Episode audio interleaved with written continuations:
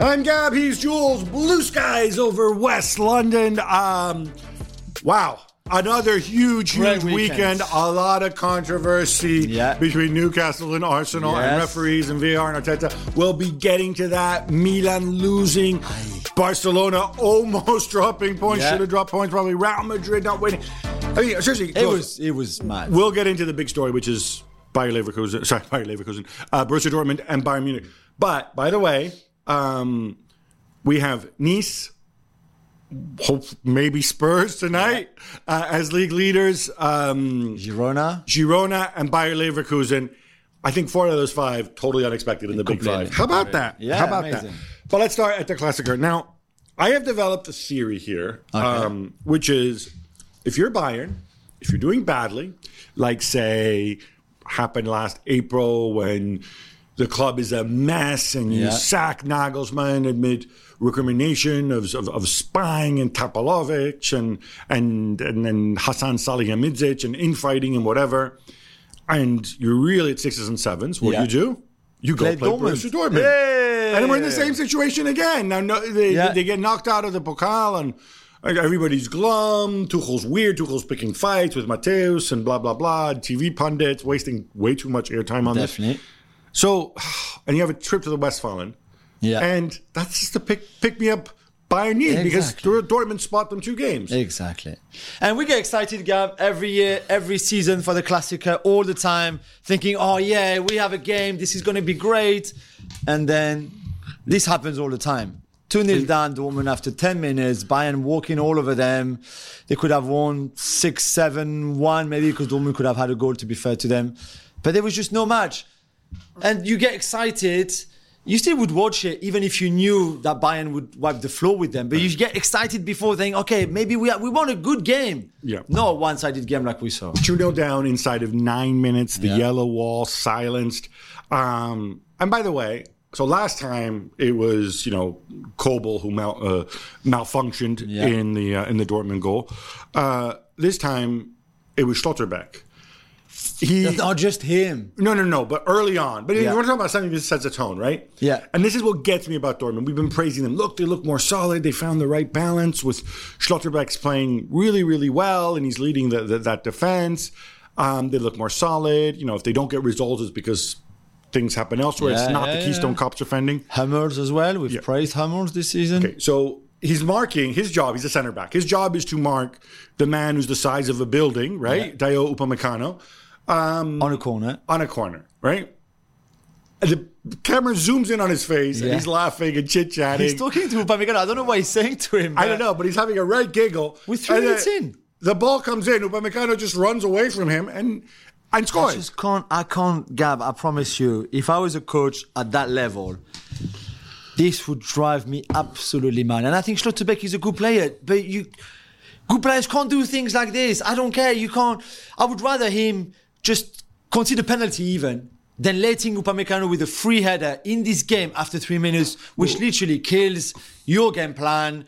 Kills so many things. It's just I I don't I don't understand them. Pretty horrendous defending on the second goal uh, as, As well, well, yeah. giving the ball away when you're uncovered. And look, that just You're right. That that killed the game. Now Completely. we also need to give some praise to to Bayern because this is still a bounce back from. I mean, you're gifted two goals. I know. I look at this though and I say, all right, what have I actually learned about Bayern? And what I've learned is obviously all fortitude and mentality, fine, but also supposedly Not even sure about that. but also that if you they're in the lead and they decide to be more conservative, and with Tuchel they definitely are more yeah, conservative. yeah, yeah, Um, and they say like, all right, we have a lead. Let's play on the counter, see what happens. Exactly. They will absolutely destroy you because Harry Yeah. Kane on the counter. I mean, he was born to do this after those years with Mourinho and Conte. Leroy Sané is the fastest things Yeah. on two legs. I mean, he's unplayable uh, right now. Musiala with his trickery. and Coman as well. They have the perfect. They have the perfect players for that. It's not how you expect Bayern to play, though, and I'm still disappointed when I see them collectively as a team. But it's so effective. We saw against Galatasaray. We saw again against Dortmund. They could have scored more. Should have scored more, maybe. It was just. It was just brilliant to watch, and it was helped by many mistakes made by Dortmund, of course, and they were chasing the game. But Harry Kane is just incredible, man. 15 goals after 10 games, five assists. There's only so the, the Gladbach game that they won 2-1 where he didn't score or assist. The Freiburg, Freiburg game he didn't score but he assisted, and I think the Copenhagen game in the Champions League where he didn't do either again. But apart from that, every game there's been something. I think he's what three hat tricks this season, something like that. It's Uh, crazy. it's uh, it's crazy. We're, we're gonna we're gonna get into this. We're gonna tell you why Thomas Tuchel is still a bundle of nerves. I think this is basically his like normal state of being. we're gonna get into that. Look a little more at Dortmund on the Gab and Jules show. All right, Jules. Let's stick to this point Yeah. because to me, this is still an incomplete Bayern team, and not just to me, but to Lothar Matthäus and Didi Hamann. They were absolutely vicious. Towards, They said that it hasn't improved since Tuchel took over. Yes, he says the squad is not developing. Yeah. And look, Tuchel obviously really took it to heart, and I, I, I think I think Did he answer back? Well, I don't think Matthäus and Hamann have have also progressed since I took. He, he kind of threw it back at them or something. he did. Yeah, he's like I don't think they've they've developed as Yeah, pundits and whatever. yeah. But I we need to give some context to us. So there's different things in there's, there's different situations in different countries, right?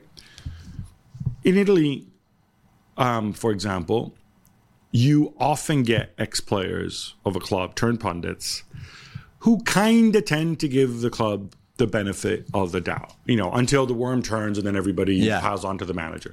I think in Spain, that's pretty much undeniable. Yeah. Um, certainly uh, at Real Madrid. Again, until the mood changed. I, I- think of think of when Jose Mourinho was at Real Madrid the first time, right? At the beginning, the first two years, when he was doing well, when he wasn't fighting with Casillas and Cl- Club Legends and everything, Yeah.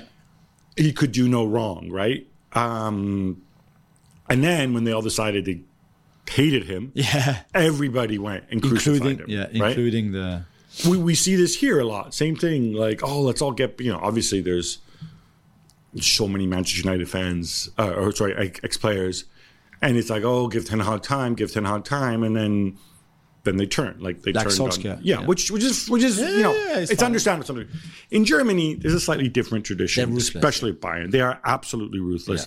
Part of me really respects that. Um, Yeah, me too. I like it. I also think it probably makes it very difficult because to, to, to play there because all these guys, whether it's Matthäus or Hamann, I think obviously they think that when they were playing, like everything went swimmingly, maybe, or maybe they hold Bayern to such high standards.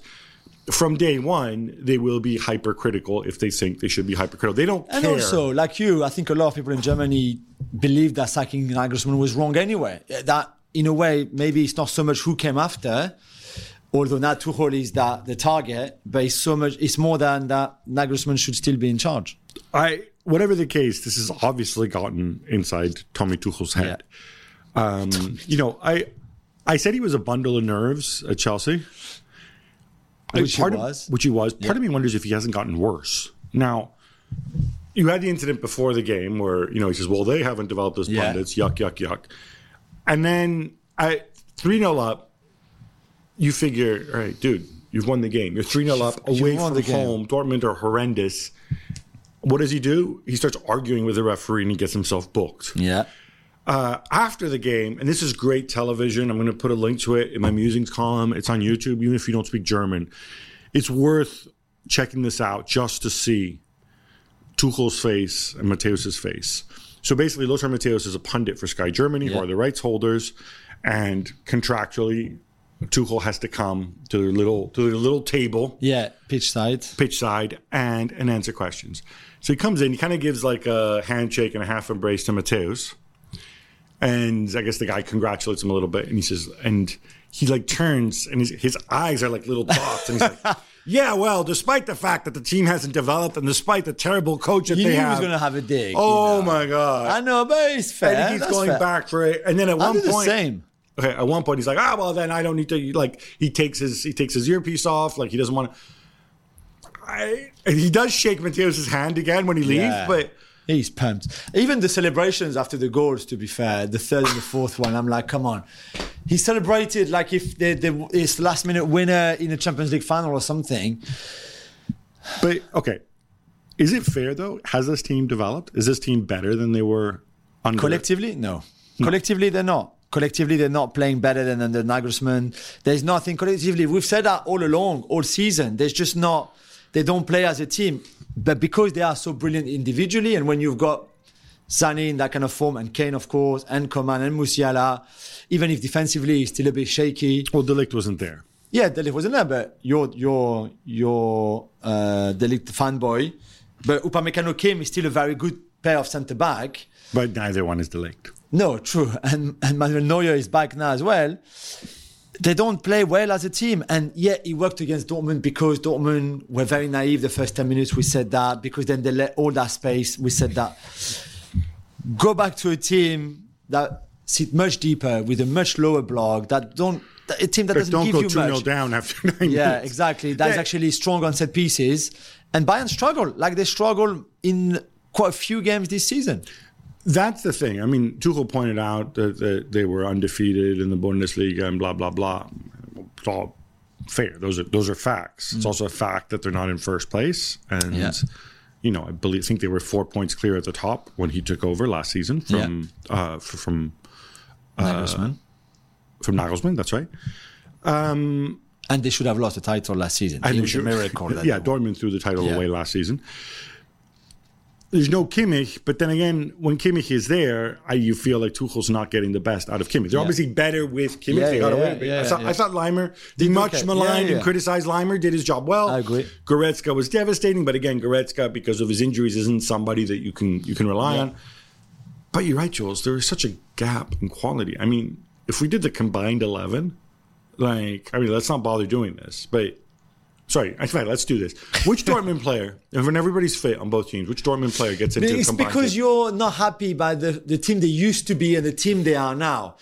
But the fact is, you can't get Bellingham every three years once you sold one. Same with Haaland, Gabi. Same with Hakimi. Maybe even same, Same with Guerreiro. No, but maybe okay. Guerreiro might be the only one where they could have got a better left back than Ryerson or whoever they can have potentially at left back. I, don't know who's the I other. mean, you go option. from Hakimi and Guerreiro to Wolf and Ryerson. I mean- bad. okay, but Bellingham and Haaland are generation generation generational talent. yeah, so you can't you just sell one, but you'll have to wait another ten years to, if you're Okay, lucky, get another that's similar. That's fine. That's fine. That's fine. So maybe this is still the second biggest team in Germany. Yeah, this is still the team that Has full we crew at the have. front. Yeah, I we, we, we, we well, you mentioned Füllkrug, but like we spent years praising them. Oh, look, they're so good at developing talent and Pulisic and and Mkhitaryan and this and that Yeah, and whatever. yeah. Like, well, Yeah, they've lost that What what are we talking about? Yeah, yeah. Also, what do they develop when you go and you do the Salzburg thing of signing the best, you know, U16s in the world? Hey, look, Yeah, of course, yeah. some of them are going to pan out. But what I find really disappointing about this is a the fact that they had looked more solid, and I thought, and I believed in Edin Terzic they're behind this nonsense that they, they left all this stuff behind. But what gets me about this is if you're going to play with Nicholas Füllkrug as your center forward. Oh, and by the way, let's not forget, like they spent a ton of money on Sebastian Haller, and Yeah. now they realize what they don't like him anymore, right? Yeah. They nurse him back to back to health, and oh, like, we don't need you, right? Give Moukoko a new contract, blah blah blah blah blah. We need freaking Nicholas Füllkrug up front. Yeah. you're gonna play with Füllkrug, that's fine. You need patterns of play to get the ball in the box yeah, they didn't have that at all. No. The the pattern of play amounts to wait for Brandt and Malen to do something. Yeah. And if they have a bad game, which can happen, they're not bad players and they've been playing fine this season. If they have a bad game, there's there's nothing there. The midfield, we praised them. Emre Can, oh, he brought balance. Okay, he's not there, and everything. would things have been better had he been there? Because we said against against Newcastle, for example, it was probably better. It was actually not a bad thing for them to lose him than to actually have him in this game. It looked it looked bad without him. To be fair, It looks. I, I, I think Emre Can is is critical to what they do. Maybe one day Özcan will be will, will be will progress, but no. But Özcan's No, it's not the same, Is yeah. is It's not the is, same. is Emre Can's floor? So when I look at this, um, if I were a Dortmund fan, I would be really really unhappy because this brings back all the ghosts. This psychologically, I think, is a massive blow. Yeah. I don't know. but how you- psychologically, there's something against Bayern, Gab. It can't be because it, it looks like they are terrified every time. Like you said in the at the start of the show, they look terrified every time they they play them. The mistakes that so set pieces. They, it looked like they have sorted out all the issues on defensive set pieces because last season, even the season, especially the season before, They used to concede all the times on PC. This time it's better. You play Bayern after three minutes, first set, first set piece, you concede a goal. So it looked, I don't know, it looked like psychologically there's some sort of blockage, but when they play Bayern, either they put too much pressure on themselves, either individually they just think like, oh, this is huge, this is a big test, Nagelsmann is in the crowd, there's this, it's on television, Matthäus is, I, I don't know how they approach it, but it looks like they they just lose everything when they when they come to play Bayern, and because Bayern are so strong mentally, historically, then it's just it's just you have that kind of opposition of of mental strength almost that always goes by and way. Champions League returns this week. I'm going to leave you with this question. Um, given that it's Tuchel, he's won it before. Given that this, I, I use the word more defensive version of Bayern that he can turn to, Yeah. can be effective in you know in the home and away format. How many teams do you say are clearly favored relative to Bayern to win the Champions League? I'll help you. Manchester City, Yeah, for sure.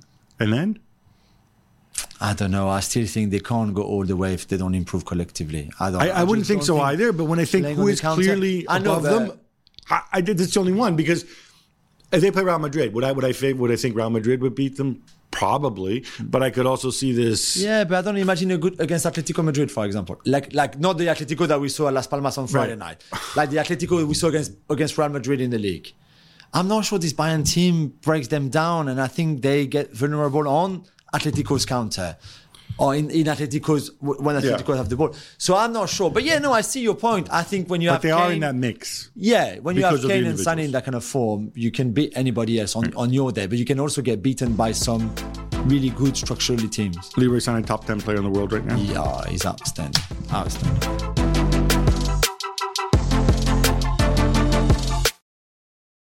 All right, enough Klassiker. What a stupid name, by the way. Why don't you have you? you have your proud footballing nation. What's wrong? Get your own name for it. Classico, le classique. Yeah, Classica. stop copying them. Stop copying them. You don't need to do it. Uh, how about some quick hits? Let's go, Gab. Arsenal lose their unbeaten status, falling 1 0 to Newcastle. Jules, Yeah. the big talking point is Anthony Gordon's goal that was allowed Yeah. to stand, though many felt that, well, many, me felt that Bruno Guimaraes should have been sent off and Kai Havertz could have been sent off too. Yeah, uh, so many things happened in that game, Gabby. The tension you could feel, uh, the atmosphere on the pitch itself. Not a good game at all. Very physical. I thought Arsenal controlled it for most most of it. Certainly in that first half, Kai Havertz put a bit of a spice into it. Certainly for that tackle on Should he have been sent off? on long Longstaff. I don't think I, for me, as long as the right, the, his right leg, his right foot doesn't touch uh, Longstaff at all, his it's his training legs that goes down and takes off, and take Right. out and take out. So it's not red. Bruno? Uh, you you just can't you can't punch any anyone. You cannot punch anyone in the head. Whether it's the back of the head, you can't just. Since when can you punch people? But but but St James Park, the Toon Army, the wonderful atmosphere up and I mean, I I think Bruno was fortunate. I think he but go to the big lucky. one.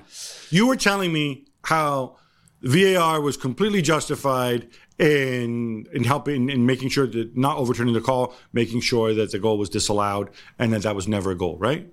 I just I just I just don't think. I, I think am being sarcastic. Yeah, I think I even I even see a handball from Joelinton before Gordon gets the ball back. So I don't understand how VAR can't check the offside. It's beyond me. I don't I don't understand when you have a system that is supposed to help you with They offside. They don't have it though. They don't have semi-automatic offside in the Premier League because the Premier League. Okay, but this version of to take it. VAR can't can't do the can't do the offside on No, on because they one. use cameras, and if players are standing in the way, they don't have the Right. angle on it. Exactly, Now, that's some bad. debate. Some people will tell you that, oh no, but UEFA, who do have semi-automatic offside, couldn't have used it either. It's to do with the chip in the ball. But I'm pretty sure, could stand to be corrected, the FIFA version that they use in the World Cup and the version they use in some leagues could have done it. Uh, Yeah. Premier League decided not to have it this Yeah. year because they're going to have more cameras. Well, obviously not enough cameras. We agree that it looks like it's a it's a push from Joelinton on Gabriel. It doesn't look right? like it is a push. It's two hands to the back.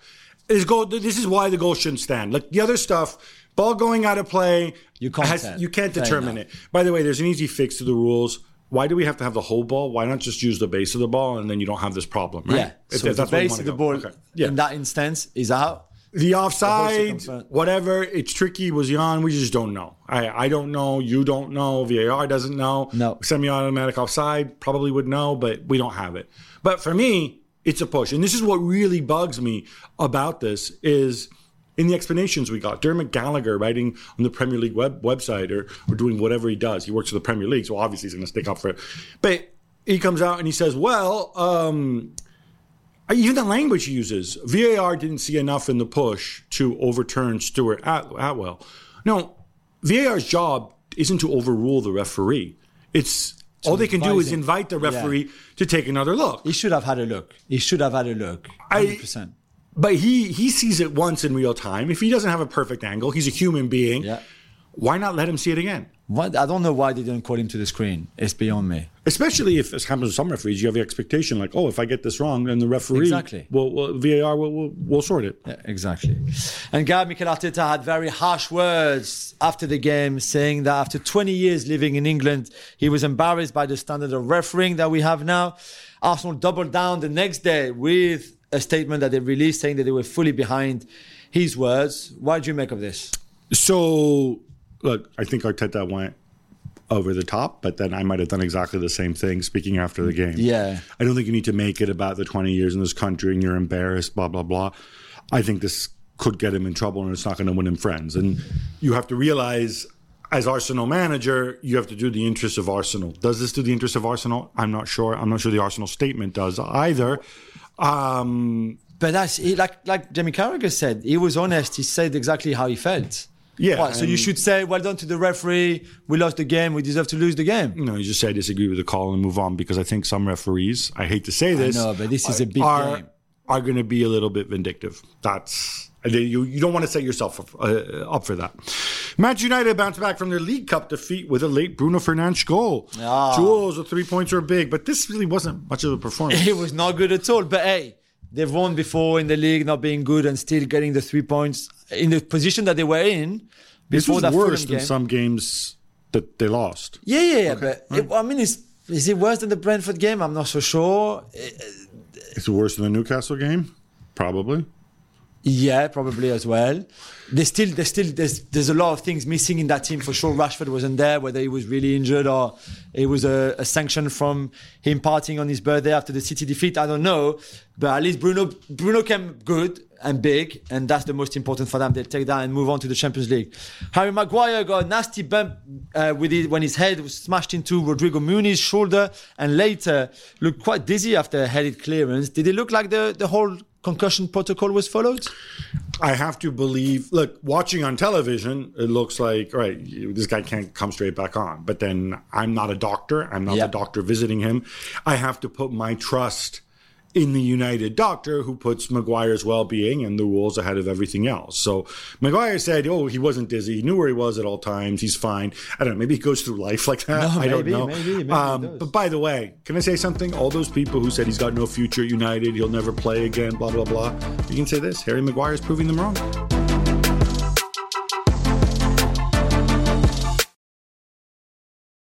Jules, we ain't done. More quick hits. Yes. An injury time. Ronald Araujo goal gives Barcelona all three points away to La Real Sociedad. But Jules, they got very, very, very, lucky. They got battered, Gab, for most of the game. I mean, after five minutes, they could have been 3 0 down. La Real started the game so well, created chances. Then the game kind of evened up a little bit more. Uh, and you could see that what Pedri is going to bring to this team in terms of creativity and everything when he came back. But, but overall, they didn't deserve to win. It's one of those wins that remind you a little bit of last season. When they won- Marc-Andre Ter Stegen, man of the won- match. Yeah, they won 11 times 1 0 last season. And again, this is a very 1 0 kind of last season result for them. But they won, uh, especially on the back of the defeat in the Clasico. That was a huge game to win. By the way, João Cancelo, I somebody made the point on La Liga TV last night that like they haven't had a right back for like eight years, and then suddenly they find one, and he plays him as a winger. But you said to me after the Clasico, oh, he would never play back three again. I knew he would. I knew there was things that he liked in that back three. Uh, but this is this is not necessary. I, I don't think you're going to see this No, again. no, no.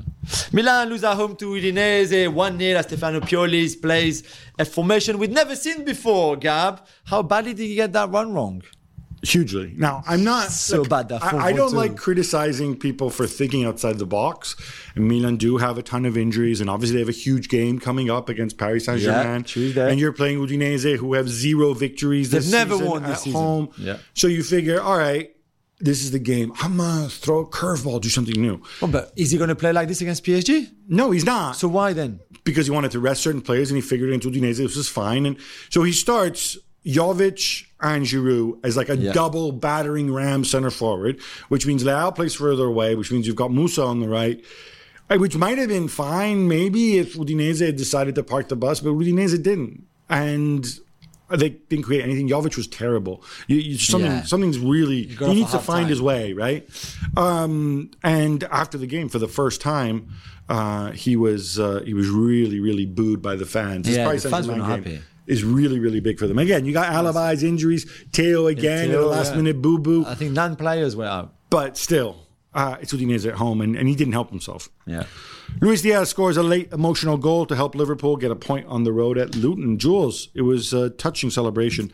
But as Klopp said, not a great performance for his team. But can we give some credit to Luton? Yeah, I mean, let's, let's start with? Luis Diaz because you're right. He came off. He came off the bench, scored that header to make it one-one right at the end. Had a, a T-shirt under his his, his kit saying, uh, you know, freedom for dad, which was very. It was emotional. You, you just can't imagine what he went through the last week since his parents were kidnapped.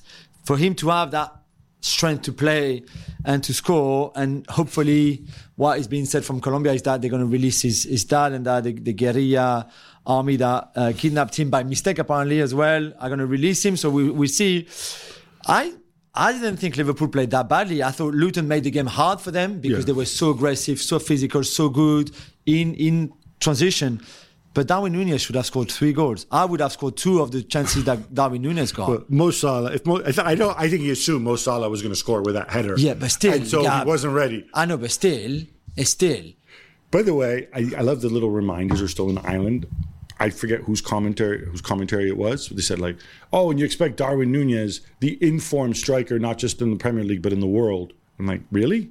It's, Informed? it's, it's not the English guy who plays for Munich who's the informed, or, but whatever.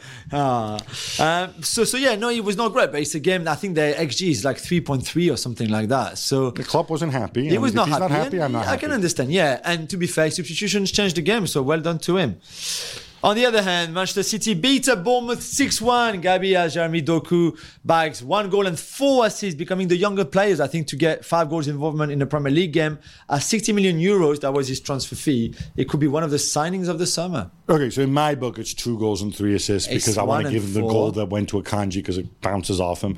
But um, yeah, and it's fine. I, again, people are like, "Oh, what if? What a find! Oh, he's unearthed a gem." Everybody knew who Doku was since he was sixteen. Yeah, the reality otherwise was, you don't pay 60 million. yeah, he If it's a gem uncovered. Oh, right, but then you know you look at this and it looks like an absolute bargain compared to Mudryk and Antony and you know comparable players, right? But The knock on Doku was twofold, right? About why he was available and why he was still at Rennes when he was 21 was one is he gets injured all the time, his hamstrings go because he's so fast. And two is he's undisciplined, he dribbles too much, he doesn't understand football and so on, right? Two months under Pep, he looks like he's been in his entire life. He's unselfish, he presses, he works in hard. some games, there's a reason why he doesn't start the derby. There's a reason why he doesn't start I Arsenal. think he's the Derby because he's 21. That's no, it. I, I think he's because phenomenal. you don't I control think you don't control a game with Doku like you control a game with Bernardo Silva and Grealish. they control this. He gives them something that's completely different that they haven't Not had since in- Raheem Sterling, right? Exactly, but why, why Raheem Sterling was sold for a reason. You don't control games with Doku like Raheem Sterling do. was sold because he a year left on his contract and wanted a whole pile of Doku money. Doku gives the ball away too much for big ah. games. That's why he's not ready for those Don't games. diss my Doku. But he's fine. I love him too, but he's not ready. That's why he doesn't play those games. Real Madrid are held to nil-nil draw at home to Rayo Vallecano. Jules, not even Jude Bellingham, Nah. who looked like he suffered a shoulder injury, could get them over the line. Yeah, no, and again, to be fair, it was not too bad from Real Madrid. They had some chances, but Rayo Vallecano gave them a good game. They moved the ball quite well when they had it, and there was just something missing. And when Jude is not there, he made the same runs, but the ball never arrived. Uh, I thought Camavinga was really good in that game, but it was not enough. don't need to talk about Camavinga It's every week. Valverde had a chance early on, one It's on a one with the disappointing. uh, yeah, the one v one. He scores that. I, I'm, I'm not game. concerned. Real Madrid created a ton of chances. You No, know. I'm not concerned. They did. Jose could have had a hat trick. But but there was still something missing. Yeah, the goal. That's it. Yeah, I don't know. Fabio Miretti scores his first senior goal, and Juventus win away at Fiorentina 1 0, which means they're just two points off the top. Can they challenge for the title, Gabi, especially without any European competition? And where were the Fiorentina ultras? So I'll answer the second question first. Um, there's been a lot of bad weather and flooding in, in Tuscany. The Fiorentina Ultras and Ultras love to get a you know, they get a bad rap everywhere, but actually in a lot of cases they do a lot of wonderful things. Um, a lot of them basically were part of the cleanup effort um, and volunteering, and they said we would rather do this than go and cheer on um, this game, and they wanted the game moved. The game wasn't moved. Um, and so they decided to continue with the Yeah. cleanup. Um, honor to them. Uh, I should point out that both clubs wanted the game played, uh, so that's why the game went ahead. Yeah, yeah, yeah. Juventus, again, not an impressive performance. Get the early goal, hang in there. Fiorentina played beautiful football, but can't finish. Yeah. Uh, you know what? Given if they had some money to spend in January, as long as they don't spend it on Kalvin Phillips or Thomas Partey or these, these types of players that they've been linked with, um, given that there's no, they don't have European football, yeah, Yeah, they're right chance, there. Definitely. I agree. Paris Saint Germain played way back on Friday because they need plenty of rest and beauty Of course sleep they do. with all those Champions League challenges they face. Yeah. And they beat Montpellier 3 0 with Warren Zaïre-Emery scoring Woo! again. He's but Jules, what do they make of that statement released by Real Madrid about Kylian Mbappe? Yeah, not much. Gabi, certainly what the club uh, said and told me. He came in Chiringuito, at Chiringuito, who announced on, on Friday, I think it was Friday night in their show that it was on that deal was done for Mbappe to come to Real Madrid in the summer, and then us the next day, the Madrid newspaper said the same with more details and the guy who wrote the piece is very well connected at Real Madrid as well, like the presenter of El mm. Chiringuito. So, anyway, they, re- they responded with a statement saying there was nothing in, in all those rumors, blah, blah, blah, which, okay, maybe it's not a done deal, but we know that obviously they've been. You talking- think he's going to Real Madrid? I think I think he- Percentage-wise. I think I think he's going to go to Real Madrid as much as I would love him to obviously stay. Inter also stayed top in Serie A with 2-1 victory away to Atalanta in a really good game on Saturday. Gab Inzaghi just keeps on going and so does Lautaro. This was a good game. Five wins out of five on the road for, for Inter. Atalanta hadn't conceded a single goal at home. Lautaro wonder goal. Oh, Çalhanoğlu, a man of the match performance. Jules, it finally happened. Finally, Girona come from behind to beat Osasuna 4 2, and they're top of the table all by themselves On their in own. La Liga. on their own. An incredible achievement. It won't last, of course. I can tell you right now, they're not going to win the title. Even if a lot of them are thinking about, hey, let's do a Montpellier, let's do a Leicester. It's not going to happen. But they deserve credit. Míchel and his teams, even when they maybe not at their best only at the start of this game, they find a way of coming back. They've They've come got from that behind so confidence. many times. Tsygankov, really good goal to finish it all off, to win. Um, they, yeah, it's just All right. that recipe that works. It's not a great fairy tale story because they're obviously part of the City group. We've said that before. They have players like Savio who they should never have, but you can't take anything away from what they produce on the pitch. I'm going to be El Grinch here Okay, El Grincho. and give you two underlying bits of information, data Yeah. points that suggest that they will regress to the mean and tumble not just from first place but out of the top four. One is they've played. You know how they've played two teams in the top nine this That's season. That's true. That's just two. true. Yeah. and they and and they lost. They, they lost one and they drew one. Yeah, right They lost to Real Madrid. and I think they drew whoever they drew against, right? Um, that doesn't bode well. No. Secondly, they've scored 28 goals from open play this season. Um, their expected goals off that is like 19.4. So yeah, it's not sustainable. No, score. it doesn't look like it's I- sustainable. yeah. All right, that's all I want No, to say. no, no, but Hey, still, it's still a great story. I no, love and it's stories. fun. I mean, again, Well done, It's, it's, fun. it's fun to have them there. It's interesting. Again, it's not romantic, but it's fun. Okay, It well is, done, it Girona. is fun. Big away win for Bayer Leverkusen, who led a two-goal lead, slip at Hoffenheim before winning 3-2. Alex Grimaldo with a winner Gab. 14 wins out of 15 for Xabi Alonso this season. But sometimes they're their worst own enemies. I really struggle with this, right? So they they race up. By the way, Grimaldo five goals this season, God, tremendous for, for fullback. Great. But so they go two 0 up. You're away from home against Hoffenheim. Hoffenheim are a good side. You know, they're Yeah. a side pushing for Europe. Um, and the Italian in me says, "Dude, just manage the game. Yeah. You've got these fast guys up front, Yeah. easy, right? Do what Easy, Bayern Wirtz, did. Boniface. But no, no, no. We play from the back. We are a footballing side. Blah blah blah. Um, this playing from the back, Hradecky and oh I That pass. Who is that pass for even? I, I don't know, but inside of two minutes, all of a sudden it's 2 2. Yeah. And then you think, this is it. They're going to screw this up. They're away from home. And then the pressure. It's a mortal Hoffenheim blow. Scored. Yeah, Weghorst had that kind of like reversed header. By the way, no laughing at Weghorst anymore. But then Still. Grimaldo gets the winner. So they a little bit of rub of the green. But you know what? I come around to it. You have to play this game. This is your identity. Yeah, play this game learning. in Yeah, good yeah. times and in bad. Exactly. Exactly. How about some love for Nice? Still undefeated. Uh, off the top of my head, how many undefeated teams in the league in Europe this season? Not many. Not many Bayer. Leverkusen. Yeah. I think that might be it. Tottenham, and that's it. Oh, and Spurs, yes. Yeah, for And now. For now, and they play Chelsea this evening. Yeah, exactly. Um, Eight. my- you got your boy. You're gonna say? My boy Francesco Farioli can do no wrong. Incredible. I mean, Rennes were very disappointing. Very disappointing on Sunday night in Nice, but still eight eight clean sheets in 11 league games, Gabby. Again, I'm going to say, I say every week, they are the best defense in the big five leagues. They have never been behind in a league game this season. It's remarkable. And when the opposition is as average as Rennes were on on Sunday, they don't even have to force themselves going forward. But Jeremy Boga was outstanding so so good. He scored the first goal. He was just an absolute like poison for the for the Rennes defense and the, the right back Assignon. And that was enough for them. They don't play the best of football, but they are so good collectively. I'm not going to ask you to do a Nice Manchester United combined 11. I'm just going to ask you right now who has the better back four? Yeah, I would go with Dante and Todibo every single day. Dante, who's 48 years old. 40, 40 years old. He will turn 40 in October. Right, just yeah. checking. Yeah. And Todibo, who United wanted. Jean By the way. Yeah, exactly. Union Berlin lose again, Gabby. Since you wrote about them, it's even worse than before you actually did. This time 3 0 at home to Eintracht Frankfurt. It's now 12 defeat in a row. That's right. Omar Marmoush opening the Marmoush. scoring straight away. Like they're, they're, they're 2 0 down early. And you know the way Union play, they're never going to get back into the game, right? Because they're, they're, not, they're not built for that.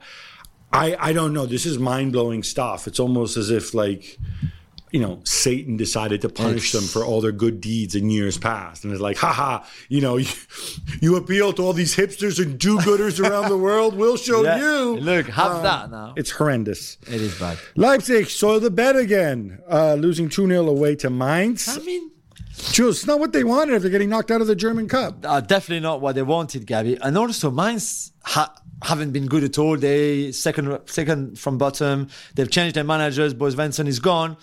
And yet, this was a completely terrible performance from Leipzig. And I, I just don't know. They need to pick themselves up because they have a big Champions League game coming up, of course. That could be massive for them uh, going through.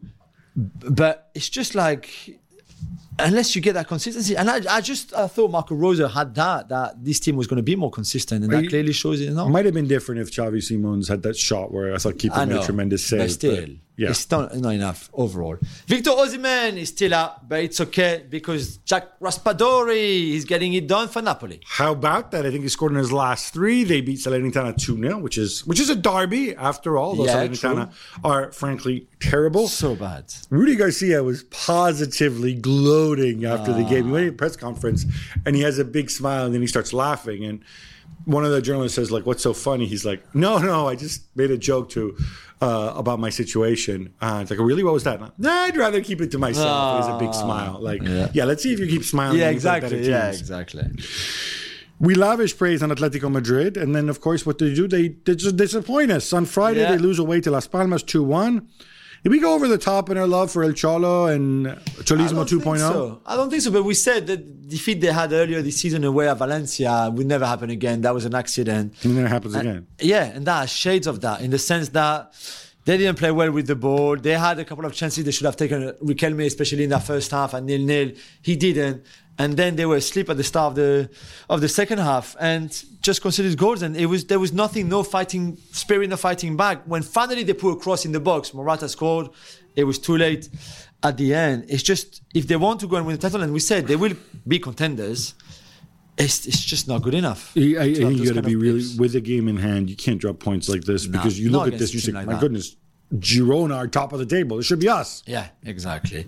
Gab, there definitely is such a thing as Mourinho magic. Romelu Lukaku misses an early penalty. Roma go goal down at home against Lecce. And then in injury time, Azmoun equalizes. Then Big Rom nails the winner at the literally in the 95th minute, and the Eternal City goes ballistic. This is unbelievable. If you can catch some of the scenes on YouTube, it's it's it's absolutely tremendous. it's crazy.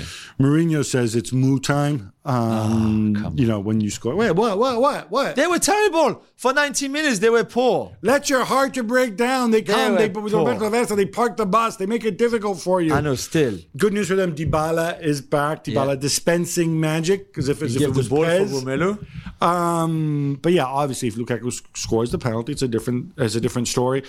And you know what? This was pretty big because look, I don't think Mourinho is going to get sacked because I don't think the Friedkins want to pay him off, and plus the fans adore him or whatever. But will he get a new contract though? no, I don't think he will. Not unless He wants one. Not unless they turn around very, very quickly. Oh, really? Oh, does he want one? Yeah. Oh, what about all those other teams? Well, what about Saudi offering him ten billion zillion? Um, Billion no, look, zillion. I got to praise the Friedkins here. They were very, very clear on this. He said we had a budget, we spent within our budget. Okay. Like, there's no reason for us to discuss extending your contract. No, but for the budget, they need Champions League football next season, right? They need that money. Yeah, and they're going to cut back further if he doesn't deliver it to them. Simple as. It's a big task. Lyon are still dead last in the table. Some things are good for Textor, some things are bad for Textor, our is favorite former skateboarder. This is bad.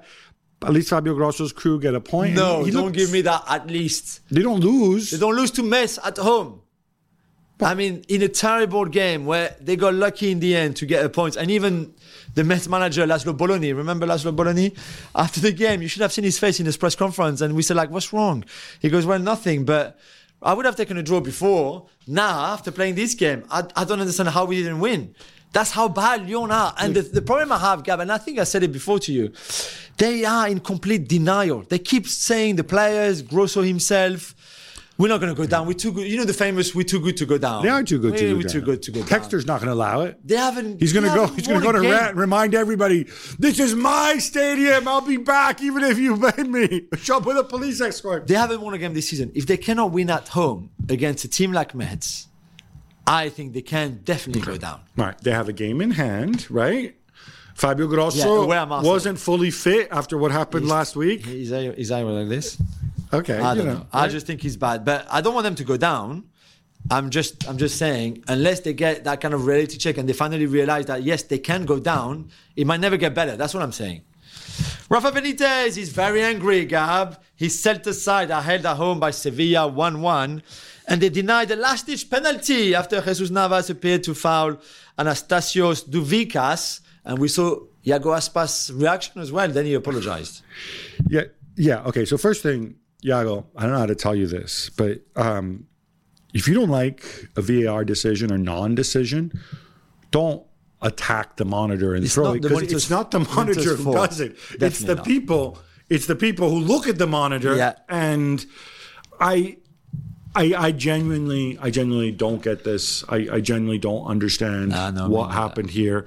Um, it was one hundred percent. It was definitely. It definitely was one hundred percent a penalty. They got very badly done. And yeah, I feel a little bit for Rafa because I think Celta are, you know, even with Rafa, is when he gets on a roll, he gets a little bit big headed. Yeah. But right now, Celta deserve more. They're, they're, they're much better than what they're, they're playing better, and they're much better than, than, than They what their than what the league position is, and they've been very unfortunate. And this is one of them. Definitely. Emma Hayes will be leaving Chelsea. Ah. Jules, we're both big fans. Where's she going? Yeah, I mean, can we do the how do you call that? The, roll? drum roll? Yeah, drum roll. She's going to the United States of America. Well done. Where's she ta- she's going to take over and take the women's side for the near future. I don't know how long the contract will be. I think. Listen, I don't think leaving Chelsea, which you've made, I mean, she has made the best team in the world, really, or certainly in Europe, and then Yeah, all those Champions League titles that they won. Ah, okay. Ooh. Well, them and Barcelona, but she still made them very, very good. Unless you go to Barcelona, and I'm not even sure how much uh, a step up that is, considering they are already with you the best team in the world. I think going to take over the uh, U- the US women's national team is is huge, and that's that's the step up that you could take. That maybe the only step up that you could take, apart from England, I guess, maybe. But that job is not available, so go for it. Yeah, I it, for me it's really interesting because right, I don't watch a lot as much women's women's football as you do, Yeah. but I do watch the World Cup, I do watch the Champions League. I, it seems obvious to me that the way her Chelsea team played and the way the US women's team played, not just this last World Cup when they were disappointing, but the generation before, very, very different. Yeah. Um, she's much more about technical ability. She's much more about tactical sophistication. Whereas I thought the U.S. team was, in the past, was more about athleticism, more about directness. Um, That's not enough anymore, as we saw in the. It'll be The last interesting. It'll be really interesting how how she adjusts. I mean, she's got an incredibly talented group of players, from Sophia Smith to Yeah. whatever. I- Trinity. I- so Trinity Rodman. So good luck to her. I, in a different situation, I would be like, oh, this is like Ancelotti going to, and she looks a little bit like Yeah, Ancelotti to going to Brazil. Brazil, right? Exactly. So maybe that's the parallel. great. I Yeah. can't wait. I think I think she making the right call. After they both win World Cups, we should organize a dinner. The two of us, oh Emma and, and Carletto. That would be amazing. Yeah, we'll sell tickets to Make it. Make that happen. Gab, deep down, you know how much I love all the Parisian teams, Even Red Star? even Red Star, even Paris FC. And what do you make of what Paris FC have just decided to do? A bit like what we saw with Dusseldorf in the in the Germany second division. But Paris FC have decided to let every home game for the men and the women's team, and the women's team is better than the men's team, by the way, uh, in the Champions League and in the league this season for free. Everybody can go in for free. Well, you mentioned Dusseldorf there. As uh, as uh, Paris FC's own communique put it out, they were very specific. Like, this is unprecedented. Dusseldorf only does it with some tickets Yeah, for some some, tickets, games. exactly. We're going to do it to everyone. Come on, come on. At the Stade Charléty, yeah. Um, I'm assuming they're going to have to have some ticketing system though, where you have to like Yeah, sure, register for just ticketing. turn You can't just open your doors, right? Like they draw about 3,500 a game, Paris FC. Um, I'm going to guess that maybe at an average price of 20 euros a game. Does I that would- seem Yeah, something Yeah. like that. Maybe cheaper for the kids, even. Are you looking at like 70 grand? If you can have more people in the stadium by not charging people, um, then the stadium holds what 12,000. Yeah, a little bit more than that, I think. I I've played there many times. you know, it can work out, right? Yeah. Well, when you never count, when you never stop to count all the seats while you were playing. No, and at my time, there was not that many people anyway in there. Um, so I get this. It's a bit of a PR stunt. It's a bit of a way. It's just a way to open up football, uh, professional football, to more people. Um, by all means, and and the women's team as well. I mean, you know, they you, you mentioned we, we talked off air. They, they draw just under a thousand. We say. yeah, I think so, yeah. Um, so it's a positive one. Can you make it up with sponsorships or whatever? Yeah, if It you can fill like those could, seats, yeah. you can. Exactly, yeah. Tunisia's Wydad Casablanca won the first leg of the African Football League final, beating South Africa's Mamelodi Sundowns 2 1. Yeah. Jules, this is still wide open. Wide open before the second leg. Gabby, you're right. There was not much at all in between the two teams. It's, it's good. It's suddenly, I like, so, okay, the Copa Libertadores was played obviously over one leg. Right. Or one game, whatever you call it. There's some, and, and I like, I like one, uh, one final like we see also in the Champions League in Europe. I, I also like the, uh, the two-legged finals. I just, I just like it. I like that you have the first leg, then you can adjust to what happened in the first leg when you go back to the second leg and you're in your own stadium or you're away. Things like that. I think it's cool too. So I, am looking forward to it. I, I don't like, I, I prefer the one legged final. No, I can understand. I, understand. understand the why they don't no, do no. it. The reality is, okay, maybe not so much, um, you know, we died from, you know, traveling from Tunisia to South South, South Africa. That is a long way to go. Yeah. In Africa, you don't necessarily have the. It's not as easy to get around as it is in Europe, right? Yeah. So you want to make it two legs so that both teams can have their full support Yeah. behind them. It's not like let's have a Champions League final in, in Paris or London where you know all of Europe travels there. So I I get that. Um, I'm curious to see how this goes, and of course these teams will show up, and we'll see these teams again when the African Champions League starts, because of course this is a totally separate competition. Yeah, exactly. Pomigliano announced on Sunday that they will be withdrawing from Italy's women's top flight effective immediately. That means just now, yeah? Yeah. Yeah, now. Gab, what do you think? Uh, I think that they, they But they have no money left, or what? no, what it's not about money. It's about the penalty decision that they got against. Uh, they played Sampdoria this week, and there's, there's ten teams in the Italian top flight. Yeah. Pomigliano are one of them. Every other team is affiliated to a Serie A team. Pomigliano are not. It's it's a place that's in the south of Italy. It's it's, it's near near Naples. Um, the club was founded in 2019. This guy got really excited about women's football, put money in. In his statement, he's uh, he said, "Oh, you know, we're expected to hold up our end of the bargains." He he, he mentioned that the league should should be giving them more money, whatever. But the main reason he went on is the lack of respect and the, the officiating decisions and blah blah blah. I think you have to grow up. I, I love the fact that there are clubs that are women's know, only me too. clubs. Have I don't like the fact. I really don't. It really bugs me that people think, oh, the only way is to have Man City and Paris Saint Germain and Barcelona and Chelsea and Milan, whatever, and they all have to have women's teams. And like, ah, United, why don't you have a women's team? Because this influx of money destroyed a lot of women's teams Yeah. who kept going and were really important for many years when things were tough, right? And it's also and it was also good because they were surviving on their own, um, you know, without needing to, to, to, to, needing the support of the of, of men's football. However, Pomigliano is a little different. Pomigliano was founded, like I said, only four, years, ago. And you can't have this reaction to a refereeing decision. This is like a throwback to the I know. 1960s and whatever. I know. Um, I think they should grow up. I would be sad if they left. I, I'm Surely they.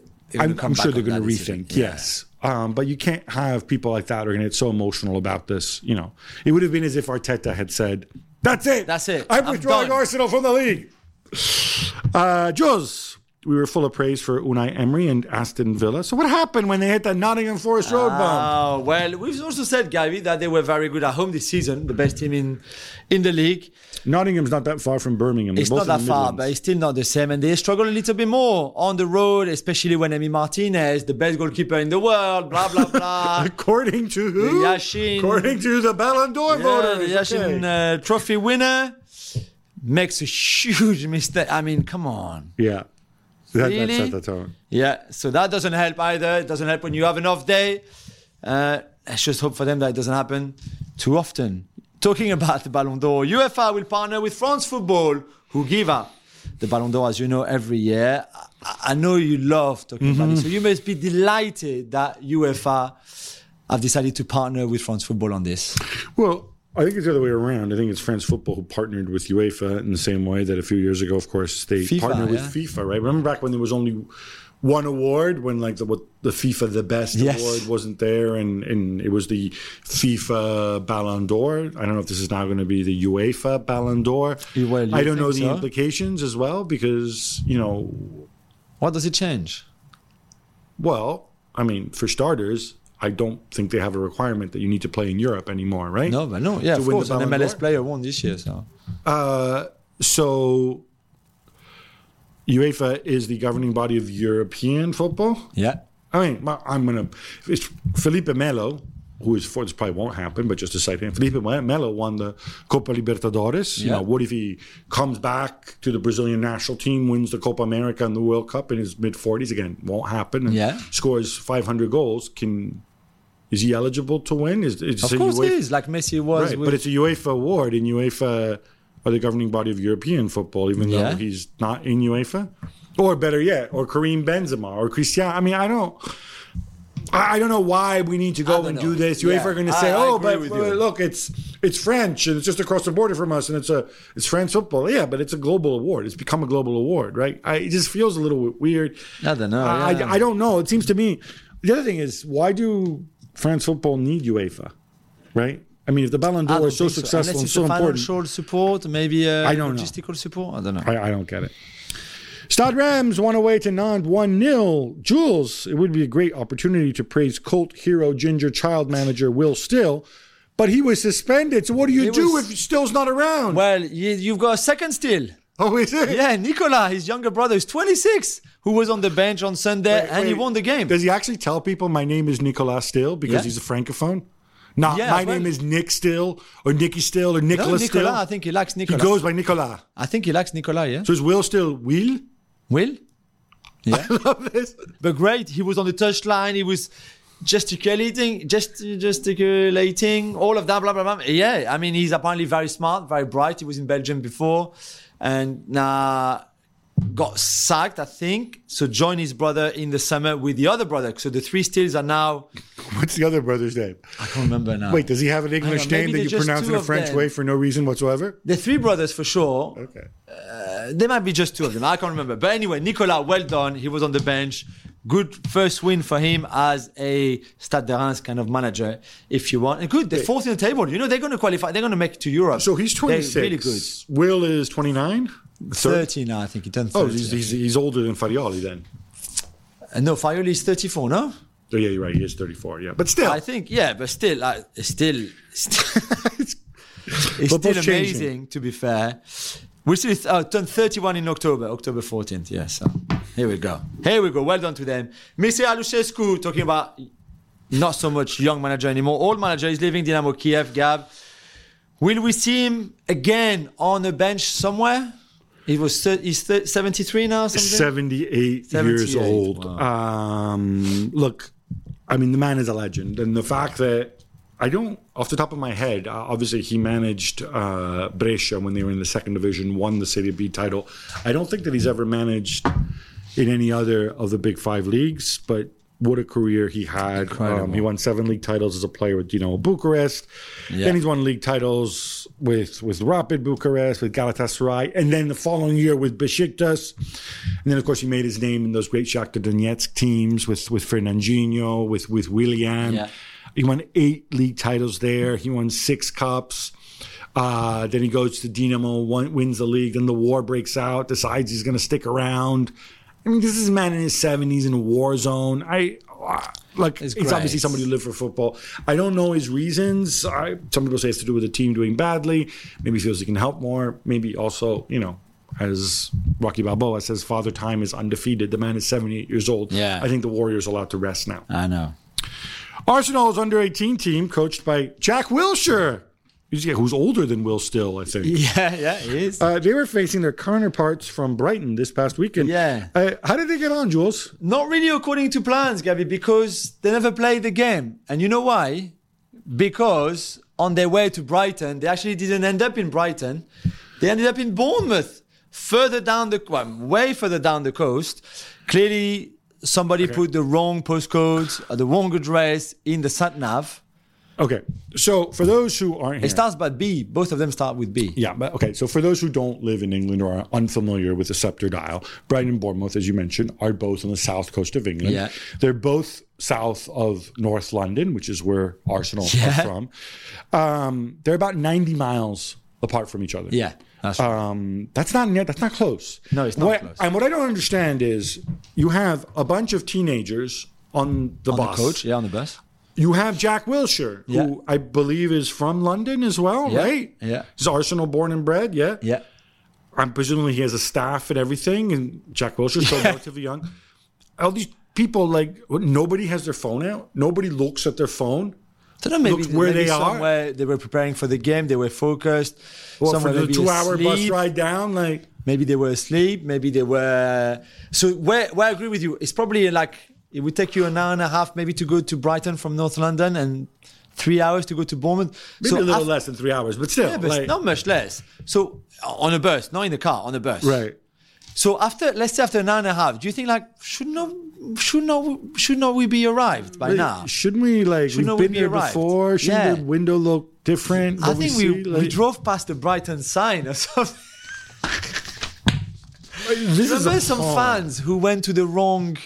There were some fans who went to the wrong. Uh, no, wasn't it Benfica fans or something in the Champions League one year? They went to the wrong the wrong team that had sim- two teams that similar names. They went to the wrong one, but at least it was the same name. This time it's Bournemouth and Brighton. Come on, I, I blame VAR for not correcting Yeah, this. Stuart Atwell do better. Me too. Howard Webb. Red Star Belgrade uh, went into the record books this weekend, Mm-hmm. Gabby. In which way? They beat Radnik Surdulica. Uh, Nice pronunciation. and thank you. Uh, this means that they match the legendary Real Madrid side of uh, Alfredo Di Stefano, Puskás, Gento, and Santa Maria. Yeah. 121 games undefeated at home in the league. Their last home defeat was in 2017 um, when they lost 3-1, the big derby against Partizan at the at the Maracanã. Yeah. Uh, and December 10th, set your watches. Apparently, that's the next home game. I have no idea why it's like a month away. Uh, I guess it's an international So national break 121 home games in a row in the league. Yeah. in the league, unbeaten. and they're playing Mladost Lucani. Um, if somebody wants to sponsor us, I think I think we should go to Belgrade and be there for that game. Yeah, I'm, I'm, I'm in. Um, you, I I never been to Belgrade, so oh, I'd I've be delighted. Yeah, France play there. I'd be delighted to go and witness witness history. Fluminense beat Boca Juniors to win the Copa! Libertadores. As John Kennedy, no relation as far as I know, scores the winner in injury time and then gets sent off. Jules, Yeah, I mean the atmosphere was amazing. Obviously in Rio uh, for this game, better than what we saw on the pitch. I'll give you that because Fluminense and and uh, Fernando Diniz, them, their head coach, who played nice football. Boca, we can't really say the same about them.